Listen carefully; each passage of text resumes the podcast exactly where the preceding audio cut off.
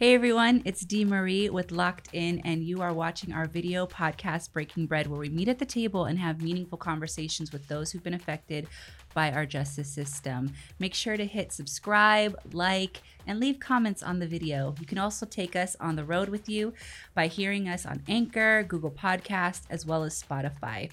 Our guest today, some of the highlights that he's going to be talking about is how he found religion while incarcerated and what it's like being a Muslim and what we can be able to do in society to not have that fear.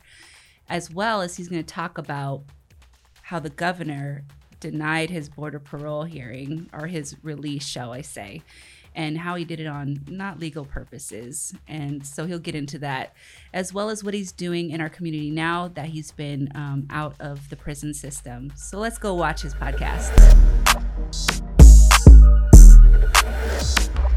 Hello and welcome to this episode of Breaking Bread. I'm Dee Marie, and our very special guest with us is James. James, thank you so much for coming on to the show. Why don't you tell us a little bit about yourself, introduce yourself, tell us a little bit about your life, how you grew up, and then what you did to get incarcerated. All right. So my name is James Murrell. Uh, actually, it's pronounced Merle, but most people when they read it, they pronounce it Morrell. Yeah. So I get get used to just uh, going with that. Yeah. Right. Um, I was born. I was actually born and raised in Pomona, California. Mm. Right. Uh, but my family, my mother and father are. My mother's family was from Banning, California. My father's family is from Palm Springs, California, and that's where I grew grew up mostly. Right between Pomona and uh, Palm Springs. Um, grew up in a very large family. In fact, I think I may have one of the biggest families in Palm Springs Hmm. and Banning.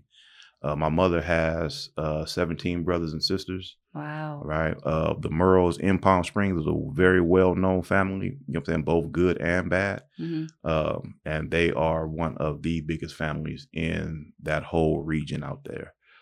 Um, I grew up in, uh, playing sports, uh, you know, a fairly uh, good kid, so to speak.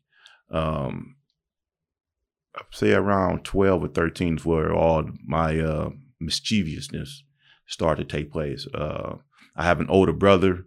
He was already a gang member uh, already selling drugs, uh, heavily involved in drug activi- activity, and uh, I pretty much followed his footsteps.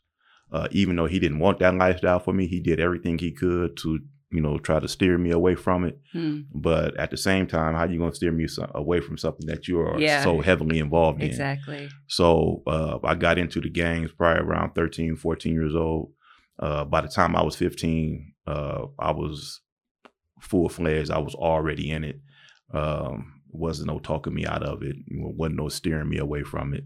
Um, you know what I'm saying? I had already been to juvenile hall, you know what I'm saying, a number of occasions prior to that. And all that did was just really just solidify myself, you know what I'm saying, in that lifestyle. Um, by the time I was 18, um, I haven't seen a full year on the street. Between 15 and 18, I didn't see a full year on the street. I was always in and out of jail Hmm. um, due to you know what I'm saying some form of violence, carrying weapons, uh, something. And then by the time I was 19, I was in prison for uh, 19 to life for a double murder. Um, and I sat in prison for 25 years before being released. Hmm. Um, What was it about that gang lifestyle that attracted you? Um, so it was it was two things, right? So um, the very first thing is is that um, the camaraderie, right? I just watched my brothers with his homeboys and how close knit they were, Mhm. right? You know what I'm saying? I remember, you know what I'm saying, whenever one of my home whenever one of my brother's homeboys, you know what I'm saying, was, you know what I'm saying, at odds with his uh, family members, they would always come, he would always come stay with us. Right. And the only reason why that would happen is because how him how close him and my brother was. So just seeing that type of camaraderie, you know what I'm saying? They all looked out for each other. You know what I'm saying? If one of them ate, all of them ate Hmm. right? Uh, if one of them fought, all of them fought, right? Uh, you know, if one of them needed some clothes, some money, whatever they needed, food, right? You know what I'm saying? All of them would make sure that they You know what I'm saying? That he It had was, that. it was like a family. Right. You know what I'm saying? So just seeing that type of camaraderie, right? And then not only that, when I was growing up, at the, the time I grew up, when I actually started really, really witnessing some of these things, you know, Crips were famous uh back then, right? You know what I'm saying? So people used to, you know what I'm saying, call the Crips and, you know what I'm saying, tell ask Crips to come up to the park while their children were having a birthday party and they wanted the Crips just to, you know, to make sure that nobody come in the park and do anything stupid or do anything wrong Mhm. right? So you either loved Crips or you hated Crips, right? Because if you if you loved them, it's because they came to your aid at some point in time, and if you hated them, it's because they was actually pushing you out of you know what I'm saying uh, a particular neighborhood or a particular party or whatever the case may be, Mhm. right? So just seeing that type of influence, that type of power, right, had a very large influence on me. So I always wanted to be that, Yeah. right? And how was your family life growing up? Was there something that was maybe missing or anything that that was why you kind of were steered more to this this family of the Mhm. streets or was family great and you still were just attracted to the streets? Well, so in the beginning, hmm it was great, right? You know what I'm saying? My my mother and father were, you know what I'm saying, married. My mother and father were married for 17 years. Um, and our family was very close knit. And we even had cousins that stayed with us. They were like my brothers and sisters. So, you know what I'm saying? We had a it was it was a very good family, very tight family.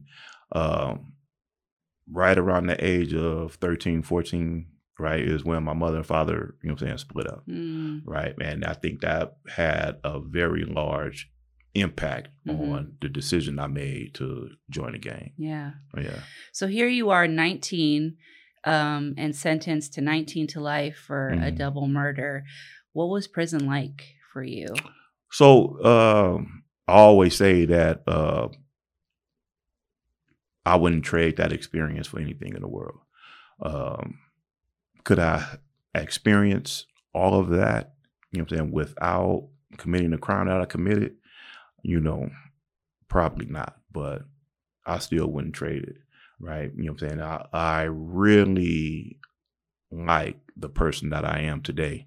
And I think the reason why, you know what I'm saying, I like the person I am today had a lot to do with, you know what I'm saying, what I experienced while I was in prison. And and what was that? What Right. was that experience? So some of the things is is uh it's not all just violence, Mhm. right? You know what I'm saying? Even though violence is a heavy element, right? Um even some of like some of my first teachers in prison, they made sure that I knew how to protect myself while in prison, right? But they also knew made sure that I knew how to hurt somebody, right, when need be too Mhm. right?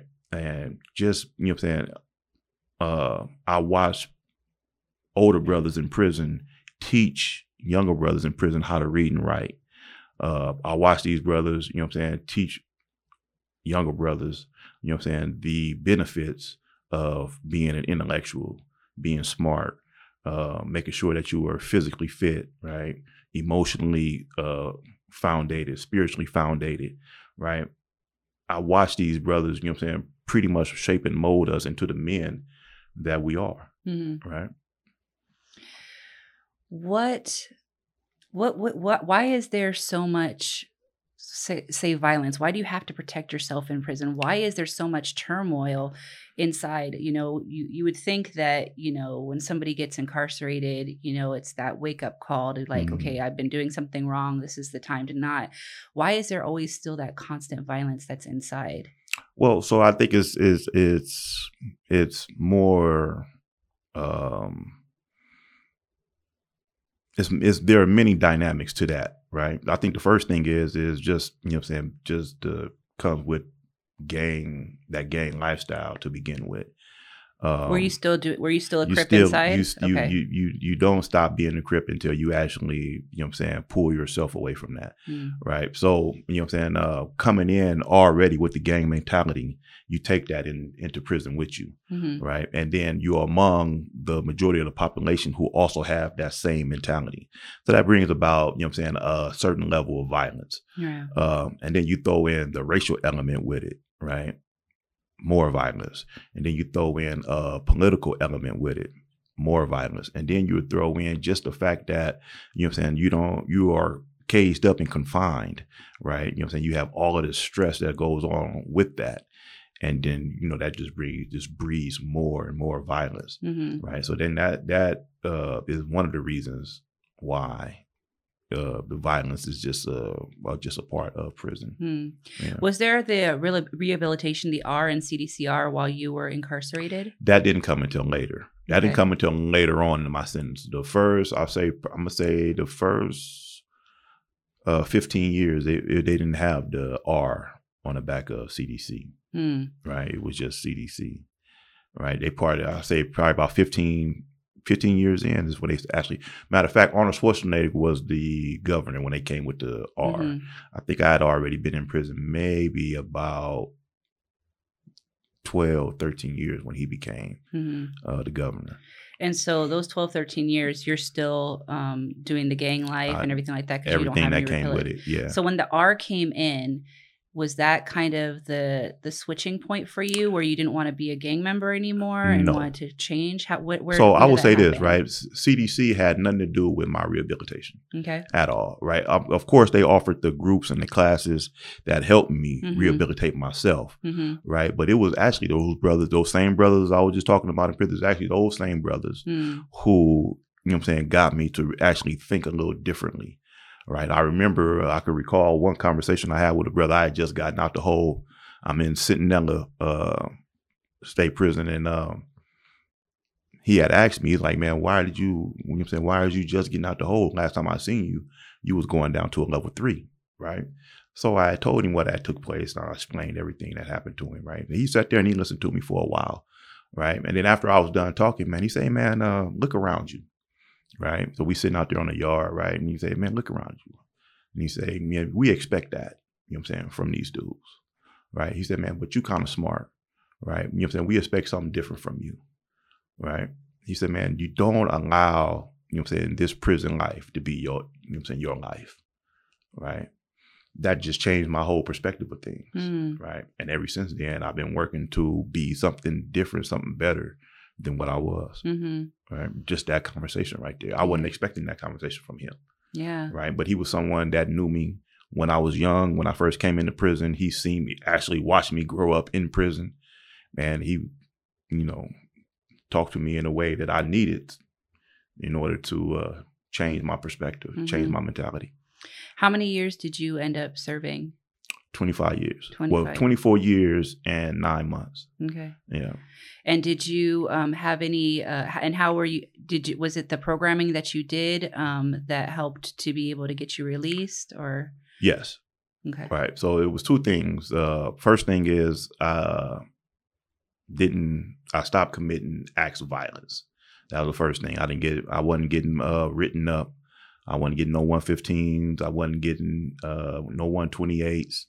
Um, and at the same time, uh, I was taking groups and classes. Uh, I enrolled into the college program, got my uh, AA degree. Um, all of those things uh, helped me uh, get out of prison. Hmm. Yeah. What do you feel CDCR can do better in helping prepare those that are incarcerated for society? So, so the very first thing they can do is make sure that you have all your uh, essentials, right? So you're going to need, uh, depending on how much time you did, right? You're going to need a ID. You're going to need a, a social security card. You know what I'm saying? You're going to need a, a, a Medi-Cal card because we don't have medical insurance, right? Certain essentials that you're going to need coming out of prison, things that I didn't have coming out, and I had to go get those things. I didn't know how to do it, and had I not had somebody show me how to do those things, then I would have never have gotten it, or it would have took me longer to get to get those things.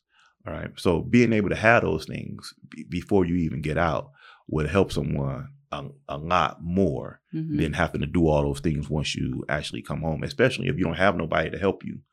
Right. You know what I'm saying? So a lot of brothers, you know what I'm saying, uh, come home and you know sometimes you know they may not have family out here in California. They family, their family may be have moved somewhere else, or their family may not want nothing to do with them, even though they may have changed, Mhm. or whatever the case may be. So they may not have the support that I actually had, right? But um, I think that having that, you know what I'm saying, would help them a lot. So now when they come home, only thing that they would have really, really have to do is, you know I'm saying, make sure all of those things are activated, you know I'm saying? And then you can actually have a jump on, you know I'm saying, finding work for yourself or, you know I'm saying, starting your own business if that's what you want to do. Mm-hmm. Right. Your faith is very important to you. Yes. Um, did you have that faith before you went into prison, No. or did you find that when you were incarcerated? I found it while I was incarcerated. And matter of fact, I found it while I was sitting in the sitting in the hole and Ashley in there and I'm reading. I'm I'm sitting in the cell by myself and I'm in the cell by myself for maybe about 15 months. Right. So all I'm doing is just reading Mhm. books. I don't have no TV, no radio. Uh, I didn't even want a TV or radio. Now I'm doing in there is just reading books, is reading books. And it dawned on me that, you know, that I was really, really at my best uh, physically and mentally, right? Because I was able to uh, interpret books and explain them, you know what I'm saying, to my family members or explain them to, you know what I'm saying, my homeboys that I was in contact with at that time that, you know what I'm saying, college professors couldn't even Hmm. do. So I realized I was really at my best, but I just felt empty. I didn't feel right. Right. So I remember reading this book uh, by Iyanla Vanzant called Spirit of a Man. Right. And that's when I knew that I was lacking uh, spiritually. So I went on this endeavor to start, you know what I'm saying, researching and reading about different spiritual systems, uh, different religions. I studied every religion Christianity, Judaism, Hinduism, uh, Zoroastrianism. I studied everything, Buddhism. And then um, I even studied uh, traditional African religions, uh, traditional Native American uh, spiritual systems. And the one that appealed to me the most, the one that made the most sense to me was Islam. Hmm. And that's the one I chose, you know what I'm saying, to embody, you know I'm saying, within my being. Mhm. Yeah. So, being Muslim, Mm-hmm. obviously, in American society, there's Right. um, misconceptions. And so, what are some of those misconceptions that are targeted at Muslims? So there are a number of misconceptions. One that we oppress women, that we hate Western society, um, that somehow that if you're not black, you can't be a Muslim. Uh, that's a a heavy one, Hmm. especially in prison. A lot of a lot of the other races in prison think that uh, Islam is a black religion. Um, Hmm. there are a number of misconceptions that we're all terrorists, that we're all violent, all these different things. But really, in actu- actuality, right, I didn't stop being violent until I became a Muslim, right? You know what I'm saying? I was actually putting more care, more thought, more, uh, more integrity into, you know I'm saying, trying to, you know I'm saying, find a peaceful means to conflict right? Um, I didn't really engage in any violence as a Muslim, hmm right? And in fact, this, that it actually helped me uh, not to engage in violence, hmm right? You know what I'm saying? Because in Islam, you know what I'm saying, violence is the last resort, right? Only time I'm allowed to be violent, right, is to defend myself, to defend others, or to defend my property, right? So, but I think that the the most common misconception that we're all violent, that we're all terrorists.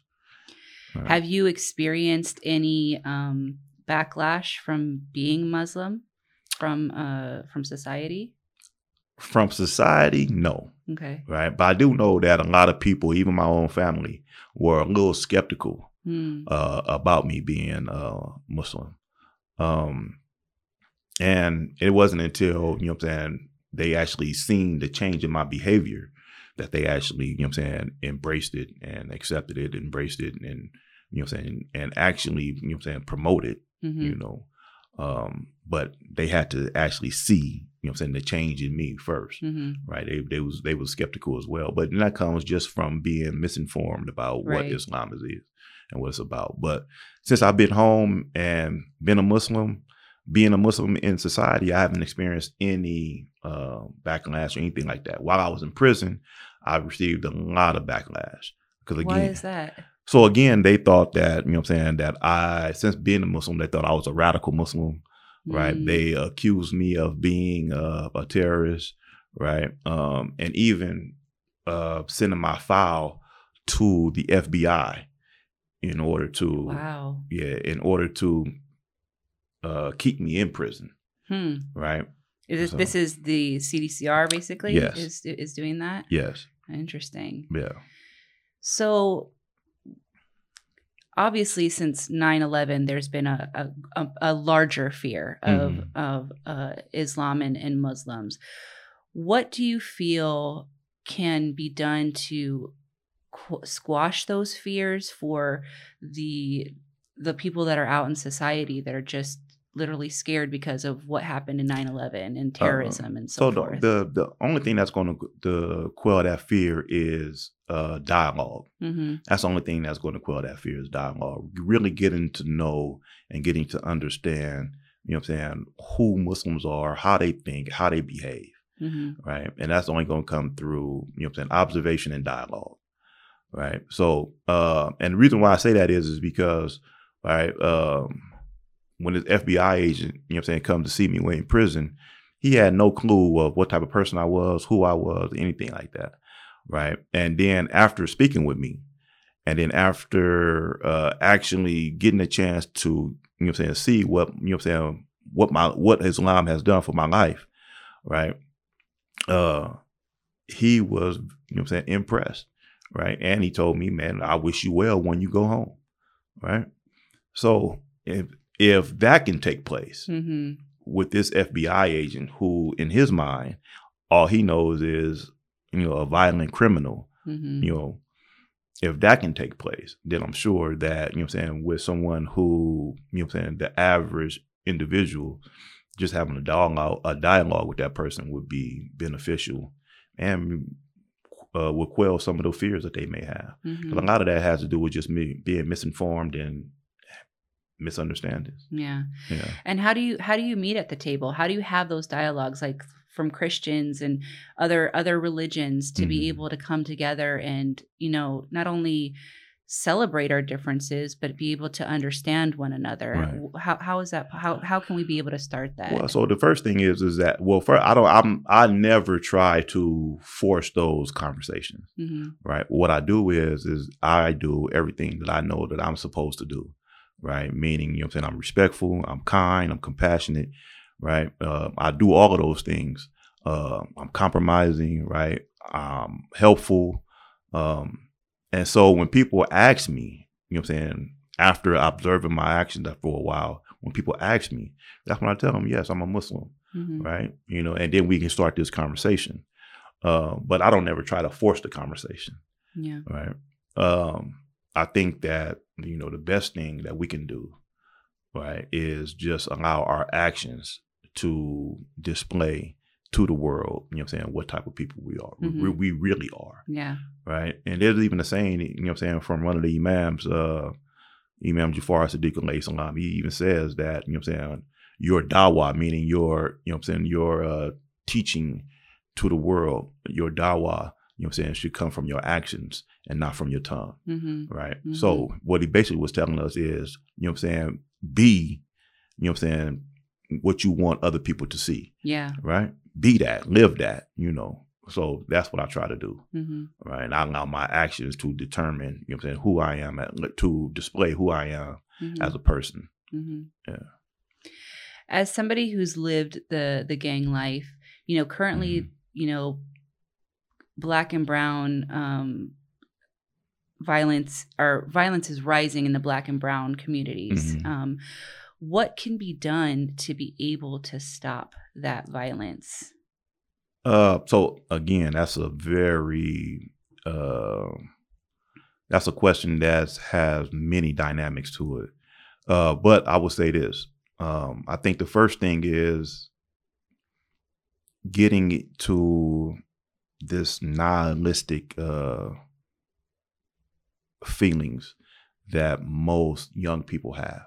When I say nihilistic, so nihilism is, you know what I'm saying, when you have basically rejected any moral or any moral code, don't have any values that you think are, you know what I'm saying, uh, worth having, and you basically feel that life is, you know what I'm saying, meaningless. Um, So if you don't care about your own life, you know what I'm saying, you're not going to care about the lives of others, even those people that you say you love, Mm-hmm. right? If you don't care about your own life, you're not going to care about their lives either. So then it, it becomes easier for you to take the life of another human being, right? Um, it becomes easier for you to put yourself in harm's way when you have no love for yourself. So I think that really getting into uh, the nihilism that's so prevalent among black, black and brown uh, youth, um, until we deal with that, we're always going to have this problem of violence. So the uh, gangs have always been there, right? You know what I'm saying? We just didn't have all of these different names for them that we have Mm. today, right? But the Mhm. gangs has always been there. They always been a, you know, like I was talking about that camaraderie, Mm-hmm. right? And you so you see these groups of uh four or five, you know what I'm saying, young men, right? They may not have, you know I'm saying, the gang mentality per se, right? They may not have um um, a name or a moniker or anything like that. However, that camaraderie that they have, that they share with each other, that bond that they share with each other, right, has formed them into, right, that's that same thing, right? But um, they just haven't just taken on, you know I'm saying, those names or those monikers, right? And so that's always been there. You have this desire, just this, this human desire for most people who, you know what I'm saying, want to be a part of something. This is why we have organizations and this is why we have, you know what I'm saying, country clubs and whatever the case may be, Mm-hmm. right? You know what I'm saying? Because people have this thing where they want to be accepted, right? Mm-hmm. They want to be a, a part of something Right. right? So that that's never going to go away, right? But I think that we can uh, have that, right? But not necessarily have the negativity that comes with that. You know what I'm saying? Or you know what I'm saying when it comes to you know what I'm saying uh, uh, the poor, you know what I'm saying, black and brown communities. You know what I'm saying? You could still have those organizations. You could still have those, you know what I'm saying, uh, that camaraderie, you know what I'm saying, with those in your community, right? And all we'd have to do now is just figure out a way to take away, you know what I'm saying, that self hatred, right? Or that nihilistic behavior that comes, you know what I'm saying, with just being in in those ghettos, Mm-hmm. right? Do you feel like society has kind of molded it to be that way?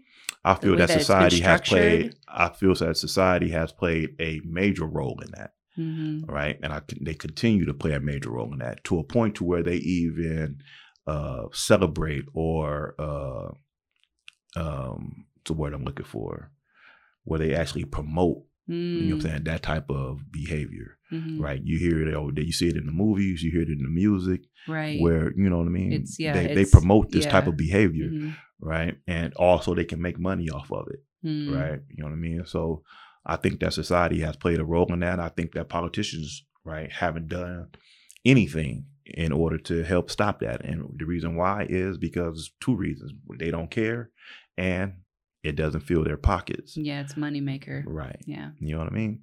So um So how do we then as a community see knowing this that this has been something that's a structure that's been developed in Mhm. in our American culture how do we shift that to make it better to be able to level up so that you're th- that the black and brown communities are not in the ghettos and that they have you know a better area to be able to see that their life there's more to life than just gangs or this Right. that and the other So I think that uh so first of all, you want to be able to uh so thing I learned in psychology is Maslow's hierarchy of needs, Mhm.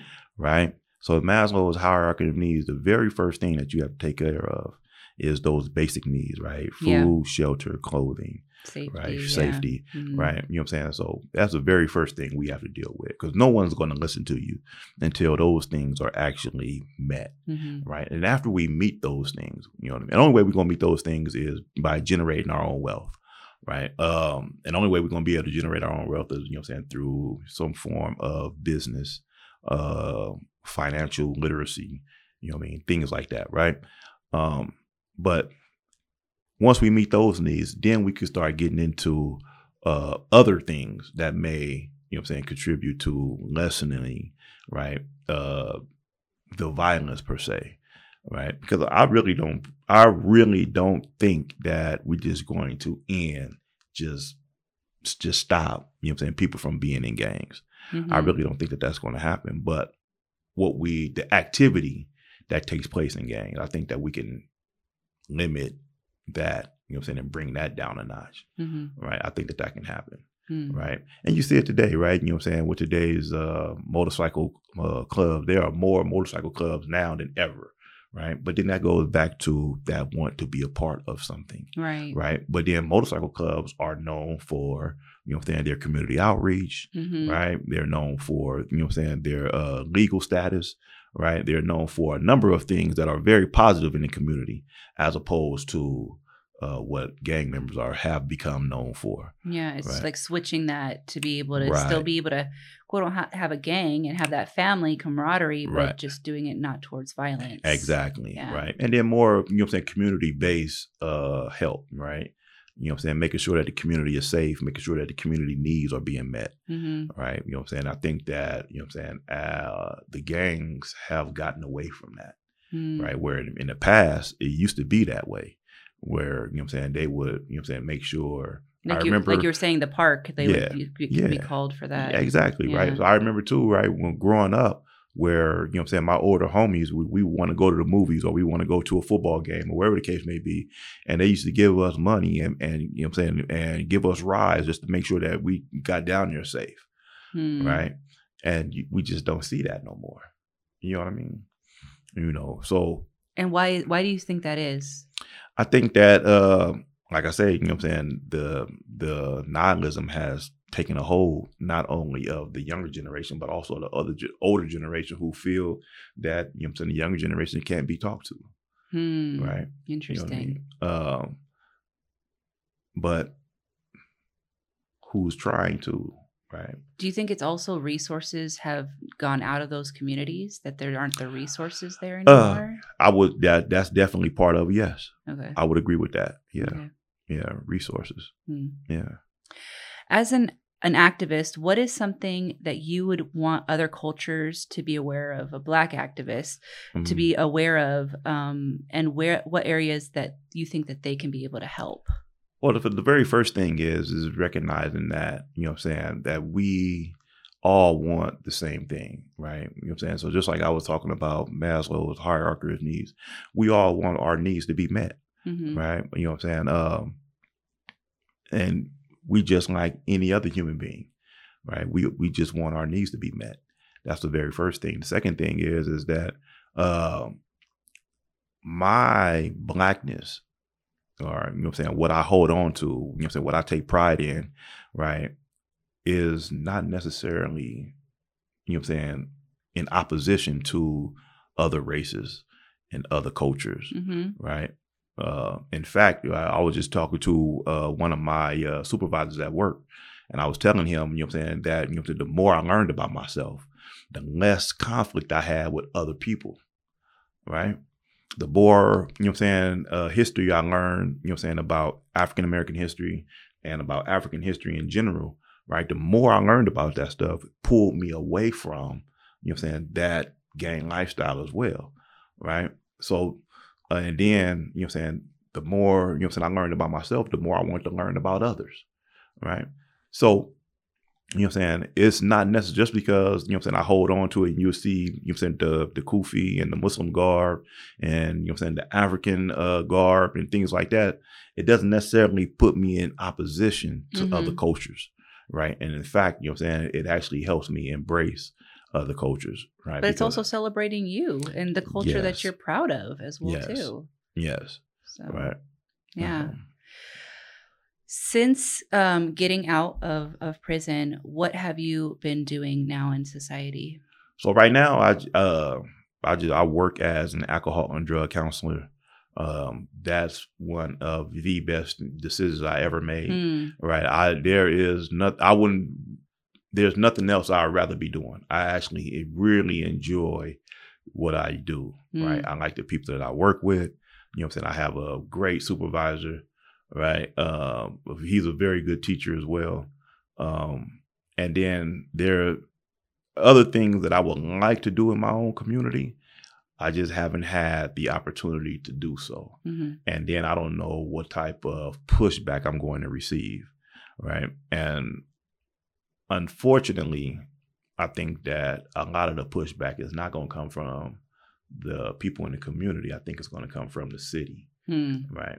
So, but what are some things that you're wanting to do that you feel you're going to have pushback on? Well, so one of my well, one of my little cousins, he is the director and the coordinator at the park in our community, right? And I was telling him about some of the ideas that I have, right? Especially in dealing with, you know, what I'm saying the younger generation who who are still involved in the gangs and the drugs and things like that.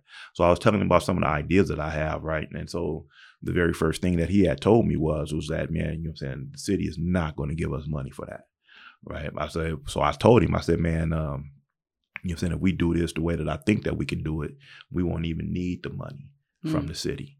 Right. And then that's when it dawned on me that, you know what I'm saying, once they get wind of what we're trying to do, then that's when we try to that's when we get the pushback. Um, but the, one of the things I wanted to do was just I remember growing up, they had these uh camping trips, fishing trips, uh, all these different things, you know what I'm saying, with the older guy who was running the park at that time, right? You know what I'm saying? His name was James as well, right?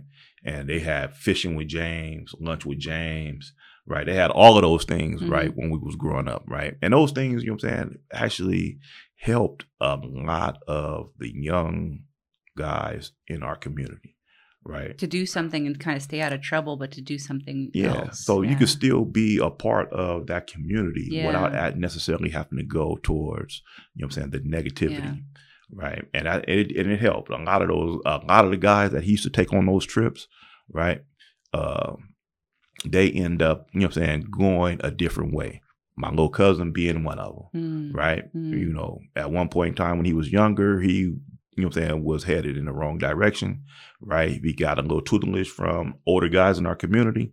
He went a totally different direction. If you see him now, you would never have guessed that he was, you know what I'm saying, headed that, that, you know, down the wrong path, hmm right? Um, and then there are a number of guys in our community just like that. And it's unfortunate, you know what I'm saying, that the, the older guy that I'm talking about, uh, James, he lost his life actually saving one of the guys' life, you know what I'm saying, at the Colorado River. Right. Mm. So, you know what I'm saying, just being able and seeing this young man, you know what I'm saying, do things with his life, Yeah. you know what I'm saying? So it's just, there are things that we can do that we don't need. You know? Absolutely. You know, the city's help in doing that. Yeah. Yeah. So, drug and alcohol counseling, did you get that while you were incarcerated or did you get that I got that out? while I was incarcerated. Okay. Right. It's called the OMCP program, right? Offender uh, Mentor uh, Certification Program. Hmm. Now, the reason why they called it that, right, is because the COs, the correctional officers, didn't want us to be called counselors, right? Hmm. So they came with that offender mentor certification program, right? And- Interesting. right. So So, what made you want to go into drug and alcohol counseling? Uh, there was a counselor there uh, by the name of Mr. Edelman. Um, he had told me, he was like, man, you know what I'm saying? You should uh, put your application in for the OMCP program. I told him, like, man, I already did that. I'm not going to do that again. You know what I'm saying? They shot me down. Whatever Why they shoot? Why they shoot you down? was- they shot me down because uh, I had just been found suitable for parole, and uh, I was on my way home. So they was like, no, right. But then the governor snatched my date, um, and two years later, this, I'm having this conversation with Mr. Edelman, and he was like, man, put your application in again, Hmm. right. So I'm like, man, why? Why would I do that? Right. He was like, man, I think you'll be a good counselor, right. And so I was like, okay, I'll, I'll try it. And I put my application in again, and um, they the OMCP program get over five thousand applications a year, Hmm. right? Um, they're only going to choose thirty-two in our group, right? And I was one of those thirty-two, Hmm. right? Yeah. And then learning that curriculum, you're just like, yeah, this is definitely uh, for yeah, me. a 14 month curriculum. We had some of the best teachers that we can actually have. Um, we had a, a supervisor. His name was Tom Tom Gorham. He, you know, he he was something else, right? he was, yeah, he was something else. But he was very, very good, very instrumental, and very instrumental in some of the work that I actually do now. Hmm. So yeah. Now I'm I'm intrigued. You had said that you um, put your application in, but your date was snatched. So what Mhm. happened? So you actually got found suitable from the board, Right. but the governor took it away. Yes. So what was his reason? Who which governor was it, and what was his reason? Governor Brown. for taking taking it Yeah. away. So a lot of people don't know, but it was Governor Brown. Mhm. Uh, so he had. So well, I would say this. Uh, I went in front of the board in 2013. No, 2012. Right. I went in front of the board 2012. I get a three year denial. Right. Um, at the end of 2013, right around I say right around October, November, um, I get a notice that I was going to be going back in front of the board early Hmm. right? So in March of 2014, I go back in front of the board. Uh, we go in there, we sit in front of that panel for almost six hours, Wow. right? It was almost six hours. Uh, I, matter of fact, I remember going over there uh, at two. I didn't get back to the yard till nine o'clock that night, right? So, um, but I was found suitable, and um, it was the best feeling ever, right? And then I say, so that was in March, August of that same year. I get the notice in the mail that the governor, you know, what I'm saying, has uh, recent took back, uh, rescinded the board's decision, and is not going to grant me parole. Did he say why? He gave four reasons why, right? Um, all four reasons are against the law Wow. case law that's already said. The very first reason he gave was he said that um that he talked about the heinousness and the callousness of the crime itself. Okay. Right. Now the reason why, you know what I'm saying, that's not a means of denying parole is because there's nothing I can do It's a fixed that. point. There's nothing I could change that that will always be that. Exactly. Yeah. Right. So, and there's actually case law Yes. talking about that, right? exactly. Um, the second reason he gave, he said that most of my self help was fairly recent. Now, I don't know what fairly recent means, right? But that's what he said. So now, But mind you, also, R didn't come into the fact. So so now mind you that I've started really beginning my self help around 2008. Now this is 2014. So how what's fairly recent, right. right? It's been six years, and I had a number of groups and classes and things like that, along with the college degrees. hmm So I really didn't understand that. But they got case law stating that, again, right, fairly recent doesn't mean, you know what I'm saying, that he doesn't have it. And it doesn't apply. Right, exactly, I still right. that's still six years of knowledge that I've gained. Right. So So the third reason he gave, he said that uh, I had a moderate on my psych report, right? Again, you know what I mean? Case law stating that, you know what I'm saying, uh, a moderate you know what I'm saying, doesn't mean that I'm going to get out and commit more crime. In fact, it means the opposite of that, yeah. right? And then the last reason he gave, uh, what was the last reason? Um, oh, he said that I had a rudimentary understanding of the 12 steps, right? Again, there Hmm. are case laws stating that that's all that you need is a basic understanding. that's what rudimentary means, yeah. basic, right? Yeah. Yeah. That's all that you need. So with all of those things being illegal that n- couldn't be able to do, why could you not be able to then? Uh, Because that was back. that was the reasons why he gave on paper. oh, okay. The real reason why I was denied parole or why he uh, snatched my date was is that I, there were a number of kites dropped on me while I was on the yard, basically saying that I was a radical Muslim and that I was Oh. teaching radical Islam on the yard. Right. I didn't find that out until I got to another prison. Hmm. Right.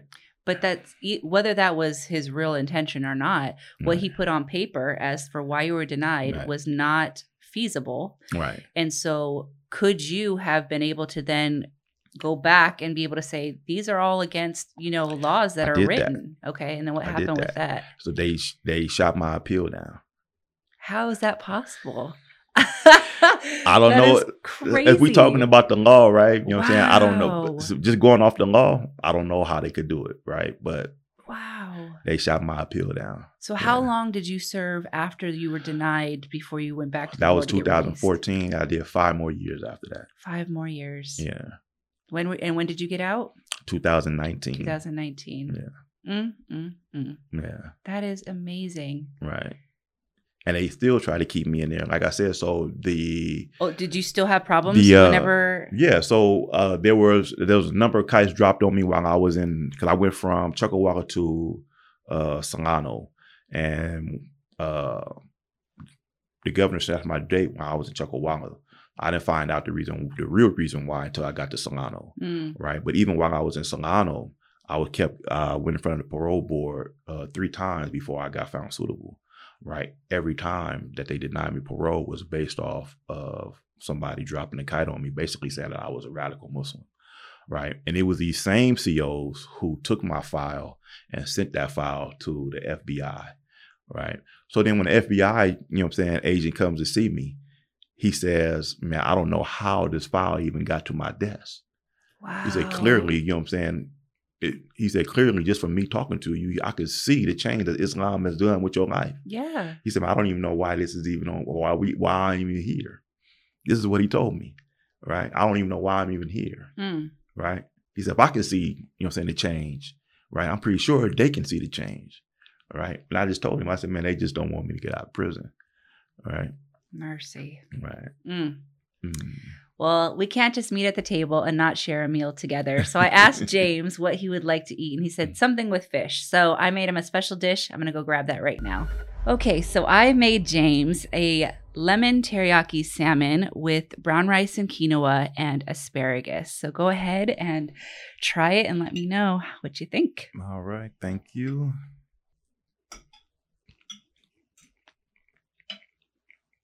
It's good. It came out pretty good. Yeah.